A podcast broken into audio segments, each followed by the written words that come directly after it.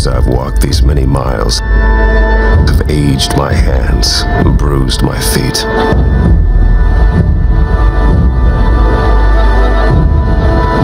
Pressing my pen to the paper, leaving a legacy that I did not intend. In our truest character, I don't believe we intend to be great. Our minds waver with fear that our heart is not capable of great things.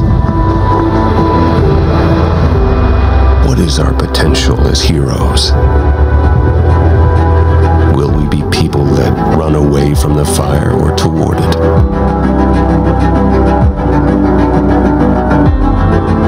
My destination may be unknown, but my path is set. My journey is fixed on one direction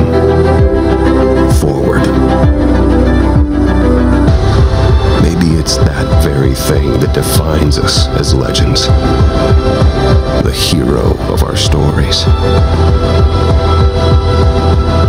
Above all else, our desire, our hope should now and always be to move forward.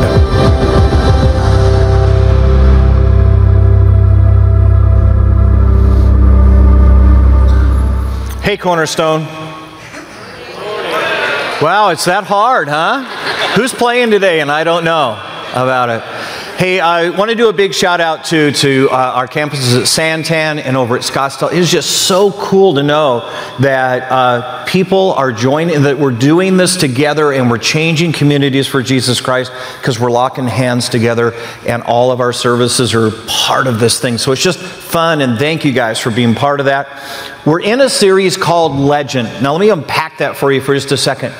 We're actually doing, don't tell anybody, but we're actually doing uh, a survey of the book of Acts. And so when we get done with this, you're going to have a pretty good understanding of this particular book of the Bible, which really deals with all that happened in the early church.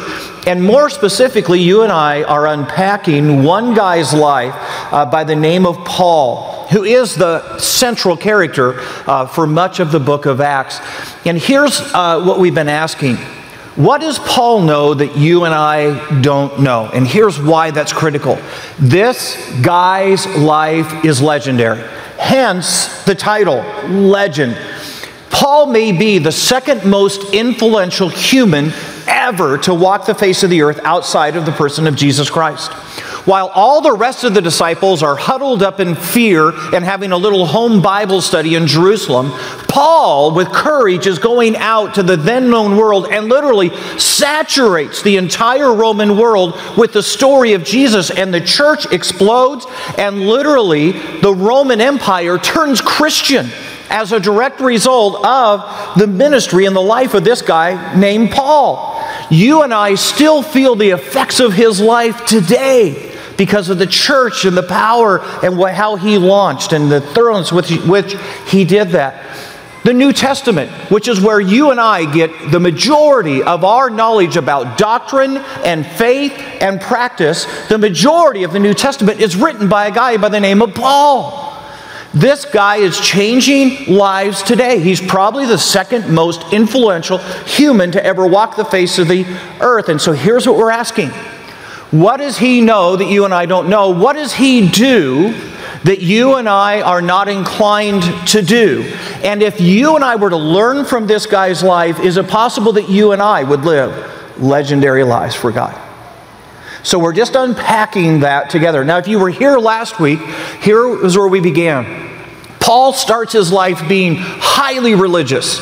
He is all the way in. He is fully committed. The reality is, he's more religious than anybody you've ever met. He's a member of the Sanhedrin, which makes him a prodigy of his faith. He's in the elite 40 of all the guys who believe what he believes in Judaism. He's a Pharisee, which I know we talk about Pharisees being hypocrites, but you didn't know Pharisees were the most devout followers of Judaism of their day. They followed Scripture and the teachings of the rabbis to the letter. The reason Jesus called them hypocrites is because they were so busy being religious, they failed to connect with God Himself. And that's what Paul discovered last week. He was so busy being religious, he hadn't made a legitimate, real connection with God. He discovers Jesus Christ as he's on the road to Damascus, and Jesus halts him there, and he realizes for the first time in his life this isn't about being good. This isn't about a bunch of man made rules and going to church enough and doing confession enough. This is about a personal relationship with Jesus Christ. And that was huge because here's why some of us grew up religious. Some of us in this room, you've been coming to church and you've been doing that because you thought that was a good thing to do. It was the right thing to do, and maybe God would be happy with you for doing it. And the reality is, you were being religious and still had not made a legitimate connection with God Himself, and they're different. And Paul exposed that last week. This week, we're going to watch what Paul does next. Once he figures out this thing of faith, what does Paul do next? And, and here's what we're going to discover that Paul immediately determines in his life to say, if I don't do anything else right in my life, if I mess up every other part of my life, I'm going to get one part of my life right, and it's this it's following Jesus. I don't care what I have to sacrifice. I don't care what I have to give up. I don't care what adjustments I got to make in my life. If I don't get anything else right, I'm going to get one thing right following Jesus. Matter of fact, uh, we unpack that story in the book of Acts. You don't have to go there because uh, this is just a little bit of background, but if you want to, it's Acts chapter 9. Uh, starting in verse 11. I, I want to just read the next part of the story. What happened right after Paul made this decision of faith uh, in his life? It's Acts chapter 9.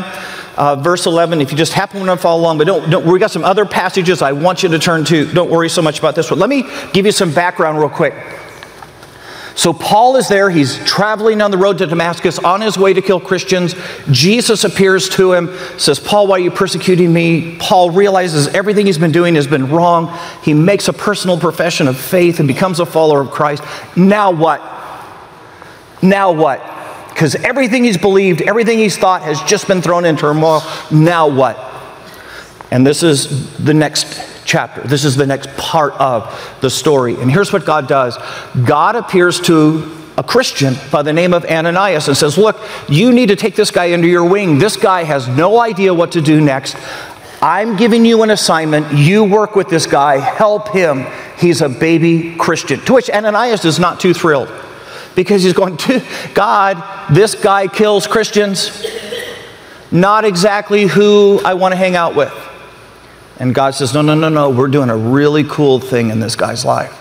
You go help him. Okay, the other part too is we read the passage. At this point in time, Paul is still called Saul. That was actually his birth name. That's where he starts out. It changes somewhere. We don't know exactly why for sure. Maybe, maybe it was just too hard to be known as Saul after this because now he's a follower of Christ and everybody remembers the guy who killed Christians. I don't know, but somewhere his name changes to Paul. But right now in the passage, he's still being called Saul. So here we go. Acts chapter 9. Let me read this to you real quick. Watch real closely what happens.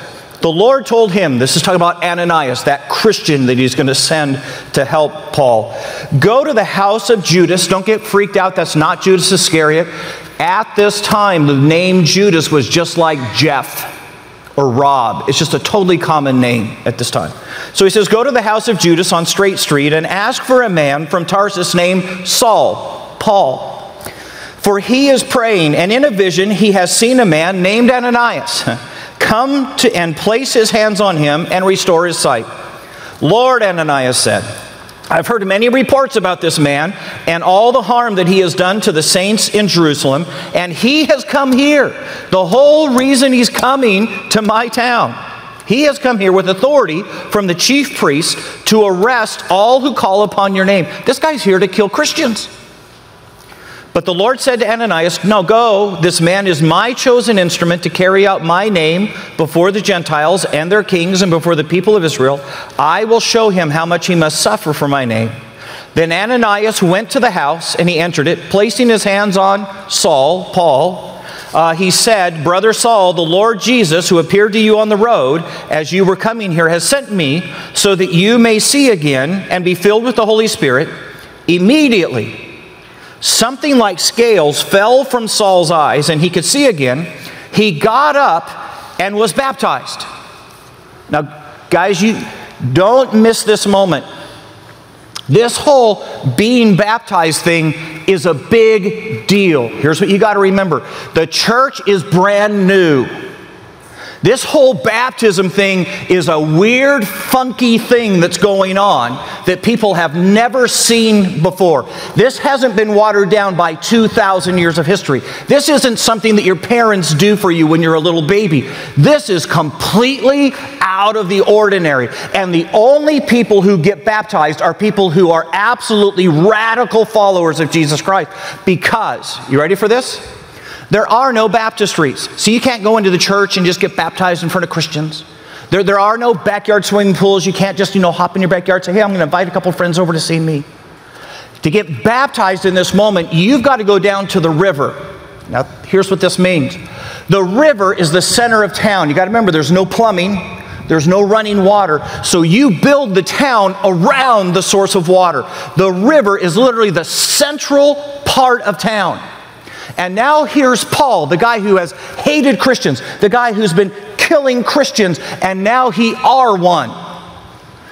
And he's standing out in public where everybody can see him going through this weird, funky ritual of baptism which really is a statement of faith. When you stand in the water, you're saying, I believe Jesus lived. When you get dunked under the water, you're saying, I believe Jesus died and was buried. And when you get raised out of the water, you're saying, I believe Jesus rose from the dead. And here's Paul publicly in front of the whole town, in the center of town, declaring, I used to be killing these people, now I are one. Guys, if, if I was going to try to put this into modern terms, this is like getting a face tat. This is, this is one of those moments, you just, you, what, it's one and done. Once you do this, you can't hide it. It's just there. And that's what baptism is in this moment. Here's why that's critical. What you need to get in the moment is that when Paul makes this decision about Jesus Christ, he is all in. He's not partly in, he's not tiptoeing in his faith. This guy is all in. Think about it for a second. Everything he has lived his life for up till now is gone if he follows Jesus. We, are, we already told you he's been a member of the Sanhedrin. He's one of the elite 40 theologians in all of Judaism. It's gone if he follows Jesus. He's been a Pharisee, which means he's part of the most prestigious religious sect within Judaism. Every bit of his accolades, every person who recognizes him, every bit of his resource and income is all tied into being a religious Jew. And the moment he decides to get baptized, the moment he decides to declare publicly, I am now a follower of Jesus Christ, you realize he loses everything that he has lived his life for up till now. Because, because, because. Paul is all in. He is all in. It's part of what makes him a legendary follower of Jesus Christ. See, he's not a let's see how this goes kind of guy. He's not a let's let's kind of experiment. Let's let's let people get used to the idea. Paul simply says, "Look, if this is real, if this is, ha- I'm all in." And here's what you need to know every strong Christian you know, every Christian who you say, Man, I wish I could live a life like them, boy, they are uh, incredible followers of Jesus Christ. Every Christian like that has a story of surrender. They've got a moment in which they had to get all in with Jesus. There are no great Christians who tiptoe their faith. I'm 15 years old and man, I, I, was living my life. I, I, had my life planned out. I know that sounds weird at 15, but I did. I, I, I was going to be a surgeon. And an awful lot of that was kind of based on the fact that I'd grown up so poor. And I just thought, man, if I were, if I were a doctor, if I were a surgeon, there'd be status involved in that. I, I was one of the kids you didn't notice. And I thought, boy, that'd be just so cool to have that prestige in my life and then to have income like that. I was cool when I was 15. I was. So you, you got to get the moment. This is just kind of right after the hippies, but I still, I still had the long hair. And I had elephant bell bottoms. Anybody remember elephant bell bottoms? Anybody that old in the room? Okay, there's three of us. There's three of us. Okay, so let me tell you, whippersnappers. elephant bells, you buy the biggest bell bottom pants you could, and then you'd slice the seam and you'd add material because your bell bottoms needed to be like four foot across. and we were cool. I'd roll up my sleeves as high as I could on my arm so you could see my biceps. I was cool. And I remember at 15 years old wrestling with God.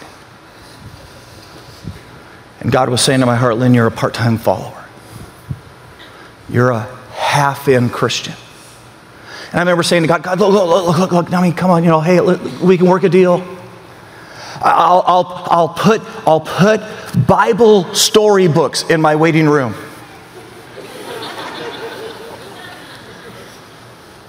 I'll put verses on the wall. And God just said, No. Because here's the deal so you love what you have planned for your life more than you love me. And I'm just going to be honest, I, I was pretty sure if I followed God, He'd make me really uncool probably have me cut my hair.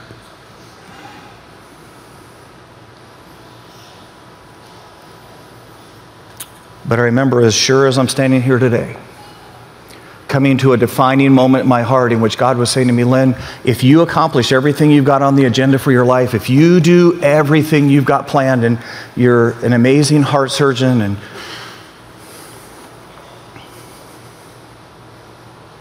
it won't matter compared to one day of following me with all your heart.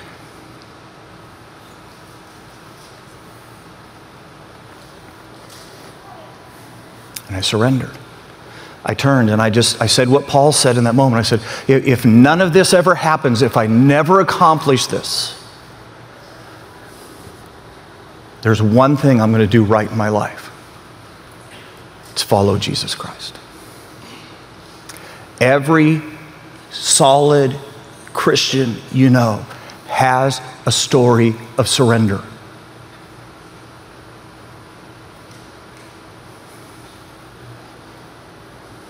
Do you?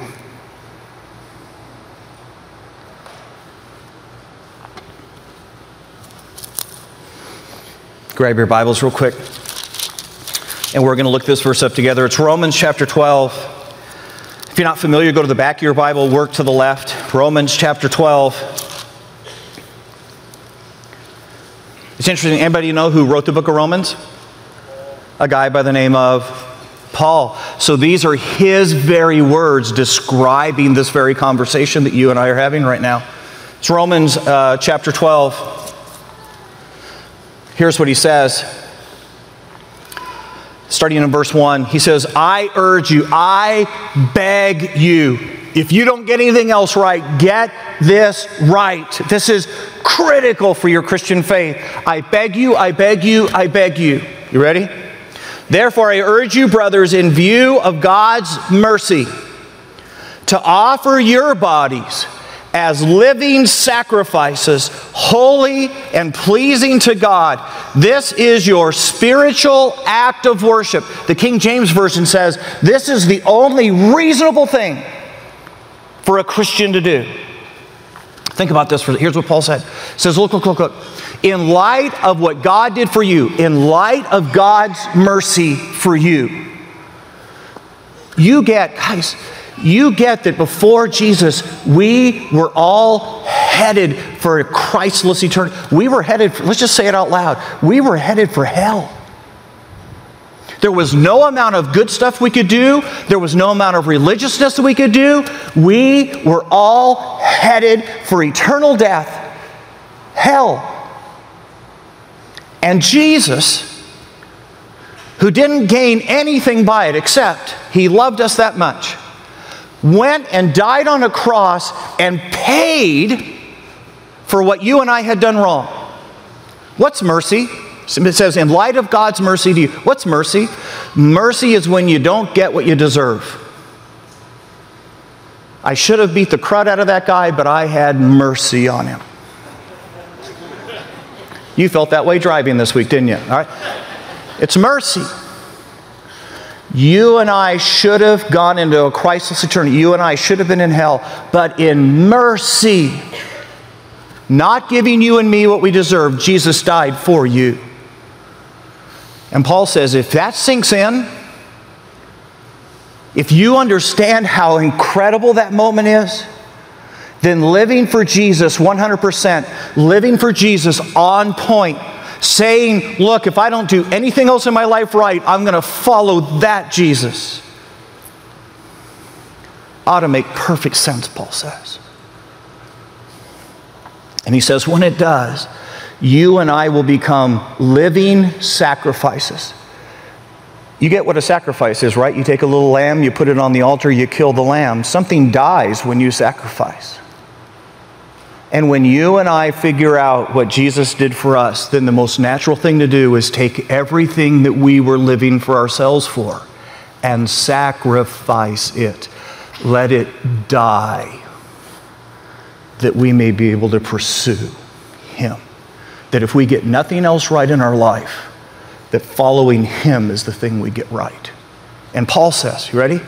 Paul says, that's only reasonable if you're a Christian to be all in. This is interesting because we don't do this intuitively, do we? We, we would much prefer to portion our lives to God. So, unlike Paul, here's what you and I do. We say, look, look, look, look, this, this, this whole being in all at once, I mean, that's just so radical and crazy and scary. Here's, here's what I'll do I'll give God, I'll give God an opportunity to show me that He is reliable enough for all of my life. So we'll just, we'll just give him a test case. So we look at our lives and we go, okay, look, I, I'm not ready to give him my career yet because, ah, look, I, I just got a feeling there's some business decisions God's probably not too savvy on. He wouldn't understand how to do it, doesn't get how business works in the 21st century. So I'll hang on to that a little bit. And admiration, dude, I, there's just no way. I've got people who I need them to acknowledge me, so I'm going to hang. But I'll tell you what I'll do. I'll, I've been messing up my marriage anyways. So I, I, it probably wouldn't hurt if I gave that to God. And so what I'll do, i am I'm, I'm, I'm willing, I'm committed. I'll do whatever the Bible says about marriage. You know, I, it probably could help. So I'll, I'll do that. I'll let God have that part. And then uh, we look at our entertainment, we go, okay, I know, I know there's some things I watch on TV, and there's probably some movies I go to that I probably shouldn't be going to. All, all right, all right, all right. God, you, all, you, can do, you, you can do that. And then we go, finances? no. Habits? I, uh, okay, let's try this. Let's try this. So here's the deal, God. I'm going to delegate these things to you. Let, us see how you do with those. And you know, if you do well, then I, I would consider, you know, maybe something else. But right now, I'm pretty sure I better, I better stay responsible for these. And we get this, get this moment. We expect God to be excited that we gave Him a portion of our lives. See, we're like, God, isn't it so cool? I mean, look at this. Look how much surrender I've got. I gave you my entertainment and I gave you my family. Woo, I'm on fire.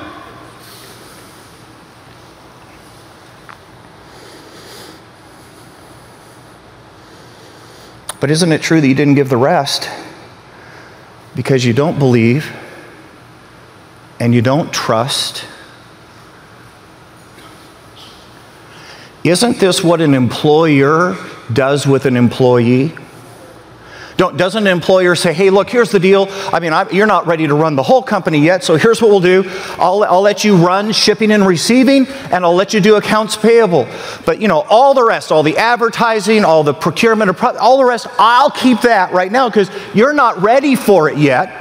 And if you do this well, we can talk about me maybe allowing you to have other portions of the business to steer and control.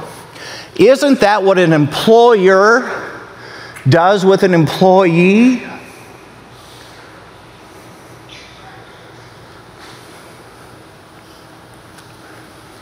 No wonder God's not too excited when you and I delegate portions of our lives to Him and say to Him, let's, let's evaluate how you do on that and we can talk about.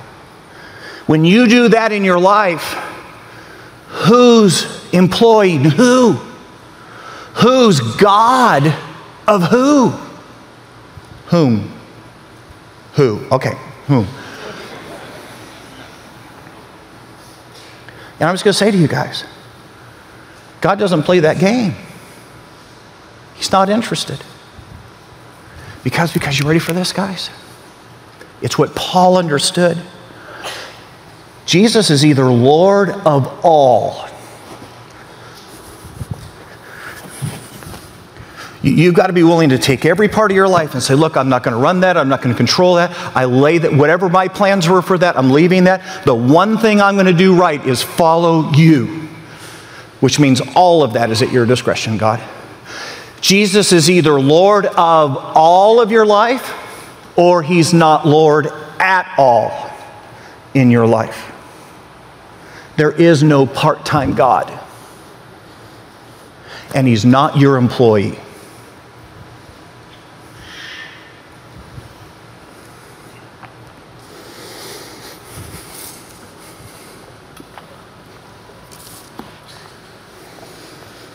This terrifies us, doesn't it?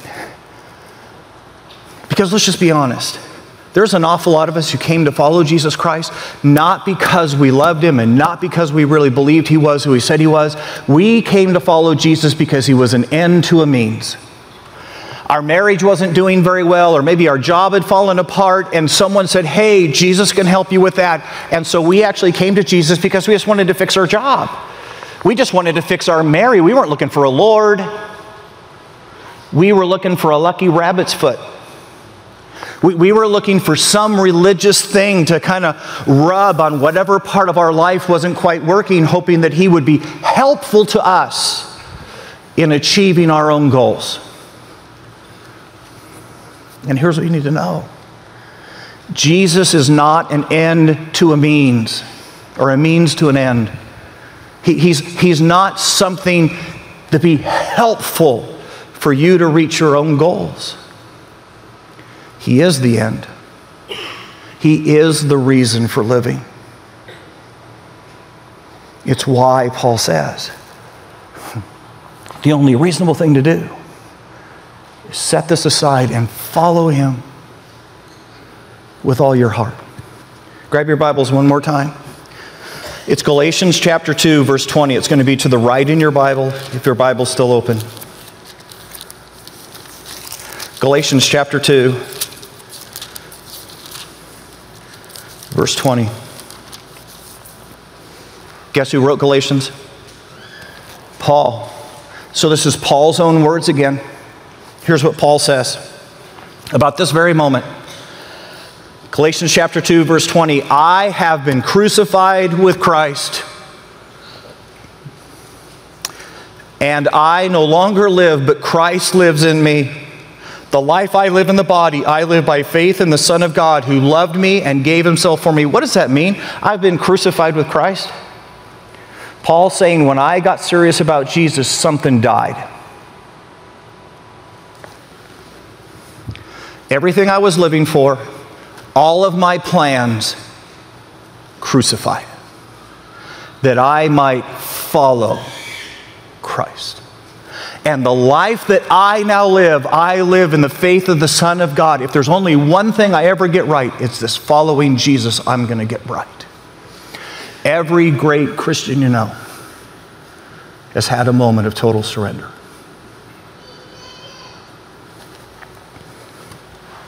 It's interesting what happens next.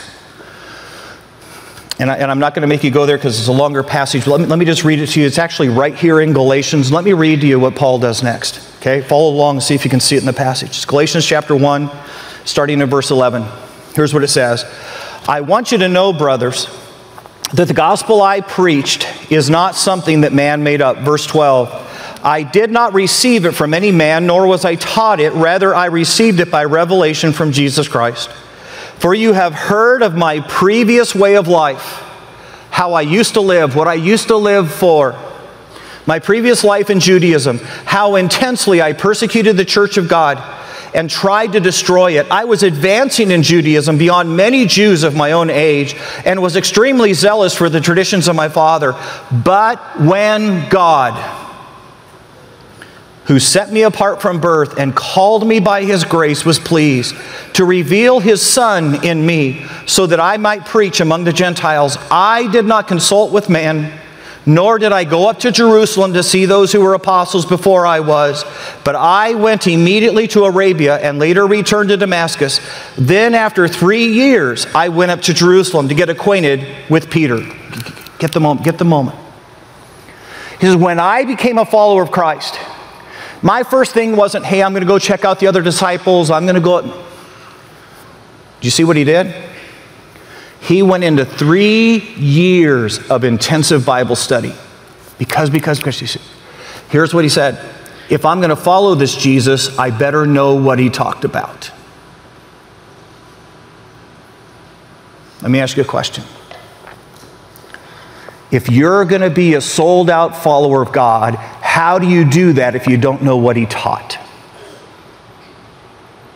And the most natural thing, and here's the deal I, I can tell you right now, I can tell you right now how sold out you are. I can tell you right now how serious you are about following Jesus. Because it will be in direct proportion to how serious you are about the Word of God. Because, because, because you cannot follow Jesus if you don't know what He taught. You cannot be obedient if you don't know what he said. I mean, what are we doing, guys? Because there's a heck of a lot of us that, you know, we've, we've barely even scratched the surface. We've been so casual about getting in the Word of God. And so we go out to live our lives, and you realize every single day we've got a hundred decisions to make about entertainment, about how we use our language, who we associate with, hundreds of decisions every day. And then we are so limited in our Bible knowledge that we get to a point we go, okay, well, that's, that's all I know. Now what? For the next 98 decisions you're going to make, and you don't even know what the Word of God says about that. Are you just going to wing it? And if you're going to be a fully devoted follower of Christ, the moment you're all in, you better dig in. You better get darn, darn, darn serious about the Word of God because you can't obey what you don't know in your life. Imagine this. Just, just what if your goal, what if your goal, instead of being the goal of following Jesus and that being the one thing you do right, what if your goal was to be a professional golfer? And one day you win one week's worth of lessons from Tiger Woods. So, sure enough, Tiger Woods shows up. Your goal in life is to be a professional golfer. Tiger Woods shows up. He says, Okay, first lesson uh, put your hand here, and then I want you to turn your wrist there. And you go, Got it. And Tiger says, Okay, lesson number two. No, no, no, no, no. Got it. The tiger says, No, no, no, you got a week's worth of. No, no, no, got it. If your goal was to be a professional golfer, would you ever do that? And yet, how casually do we as Christians come in and we do, hey, you know what, God, I'll give you one day a week, I'll come in on Sunday, I'll hear a one hour sermon, got it. If you were serious about following God, you'd be serious about the Word of God and you would take every lesson seriously. You'd suck the marrow out of the bones of Scripture. That's what Paul did differently. He said, The minute I was all in, I dug in to the Word of God so I'd know how to live. Do you ever wonder? Do you ever wonder why we push so hard here for you to be part of a small group or to be part of a small church or to be part of the mine or a men's ministry or a women's ministry? Guys, guys, guys, guys, guys. We don't get a percentage based on attendance. So, why do we encourage you to do that? Because you cannot follow God unless you know what He taught. And sitting in the purple chairs on Sunday will never get you far enough. I don't care if you do it the rest of your life for you to be a fully devoted follower of Christ. Somewhere you're going to have to say, I'm so serious about this, I'll invest more than an hour a week in following Jesus. And I'm going to learn what he said so I can live what he said.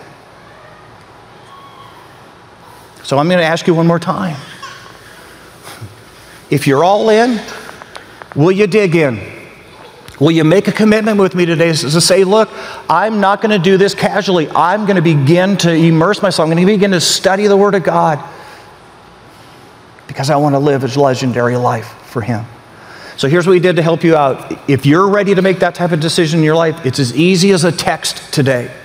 So we put it together and we said, here's the deal. So you can grab your phones. All you have to do is text to 411 247 and let us know that you're interested in going deeper and further. Okay? And if you're interested in small groups, which the really cool thing about small groups is it's 10 or 12 people who you're going to be able to share life with and you're going to have community with and you're going to be able to sit in that room and ask questions about the Word of God. If you want to be in a small group, just type the word small group when you text that if you're interested in a small church, and here's why I like small churches, you realize small churches are happening right now. You could come to church one hour, you could go do small church one hour, someone's going to watch your kids, you'd be done. Two hours on Sunday, and you'd be further than you are right now. And it's in community where people are going to care about you and come to the hospital when you're hurting and are going to pray for your children when they're rebelling. It's a small church inside of a big church. And just type small church to 411 247. Because if you're all in, you're going to dig in, right? And then the last one, uh, we've got a thing that meets in this room on Tuesday nights. It's called the Mind. You realize that is seminary level Bible, at least Bible college level Bible, every Tuesday night in this room as we go verse by verse through Scripture. There are some of you in the room that need to be in the mind. So same number, 411-247, you just type the mine. I'm going to be there this starting this Tuesday night. Because when you're all in, you'll dig in. Let's pray. Hey guys, I just want to say to you as we're coming to this moment, some of you know I've been giving God portions of my life. I've been waiting to see how he behaved to decide whether or not I would trust him with other parts. God's not playing that game. That's why it's not working. That's why you're still terrified. You see, he's either Lord of all or he's not Lord at all. You're either all in or you're just playing. And I just want to encourage you today. Today could be that day of surrender. Today could be that day that changes the entire conversation for you to say, hey, look, if I don't do anything else right in my life, if I never make as much money as I hoped, if I never have as many friends as I hoped, if I never get the approval, there's one thing I'm going to do right, and that's follow my Jesus. I'm all in. And today could be that legendary, defining day of your life. But if you're all in, you're going to dig in. You're going to become ravenous and you're going to study God's word so that you know how to live this life. It's going to mean not being casual and part time anymore in your faith. And you'll dig in. Dear Lord Jesus, would you forgive us Forgive us for thinking that you were snake oil, that you were something we rub on top of the plans of our life so that they would turn out the way that we always hoped. So that a little Jesus in our family would fix our family, and a little Jesus in my finances would help me financially. The reality is, we've tried to employ you to our own plans. And God, we're just finding ourselves in a moment